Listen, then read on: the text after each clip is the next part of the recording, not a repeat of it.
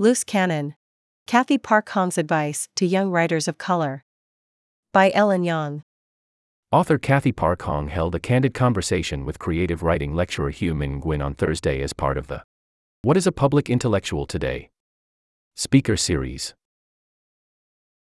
Embrace discomfort and write the stories that fill your voids, Hong told the dozens of young writers and readers that filled the basement of McClatchy Hall. Hong is known for various literary accomplishments, including her critically acclaimed poetry collection, Dance Dance Revolution, and Pulitzer Prize finalist essay collection. Minor Feelings.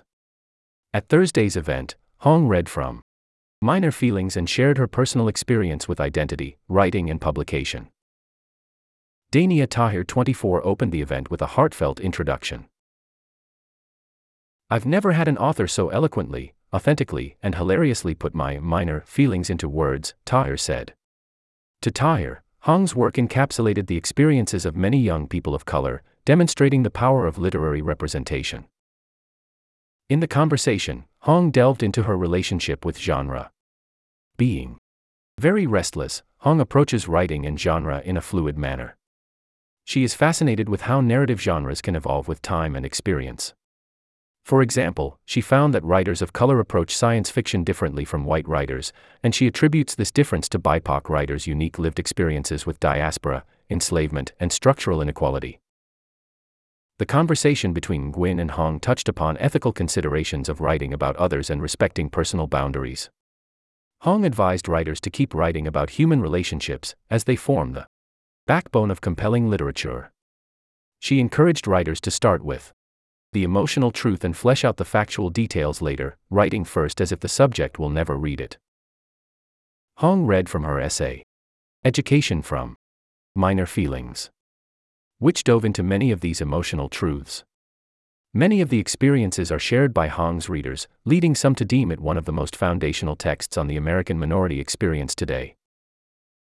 The essay also described the experience making art with fellow Asian American women as grounding, despite being toxic at times.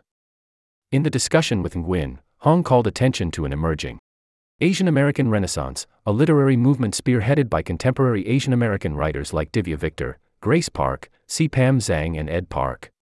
Hong found herself a place in this lineage under the guidance of her professor, poet Myung Mi Kim, and within the writers' community she discovered during her undergraduate years, which she humorously described as a four year pressure cooker. What sets this Asian American Renaissance apart from other movements, according to Hong, is its innovative approach to form. The diaspora experience has introduced new cultural narratives by authors such as Ocean Vuong, Viet Thanh Nguyen and Jhumpa Lahiri, according to Hong. As the event concluded, Hong described her personal journey to publication. She submitted her work to journals that she resonated with after leafing through them on the shelves of bookstores and libraries. Hong encouraged women writers of color to express their emotions freely. Society expects them to be constantly earnest and restrained in writing about their experiences and perspectives, but this is an unjust constraint, according to Hong